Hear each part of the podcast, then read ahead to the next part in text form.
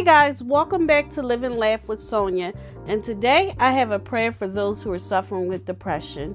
And it goes like this Lord, in your goodness, help me to grow in faith and hope each day and trust in the future you have prepared for me.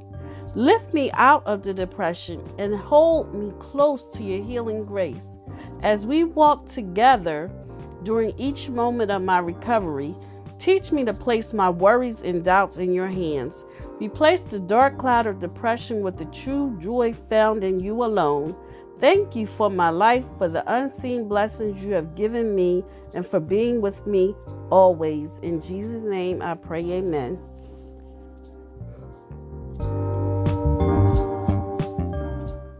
The podcast you just heard was made using Anchor.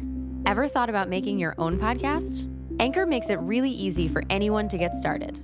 It's a one stop shop for recording, hosting, and distributing podcasts. Best of all, it's 100% free. Sign up now at anchor.fm slash new. That's anchor.fm slash new to get started.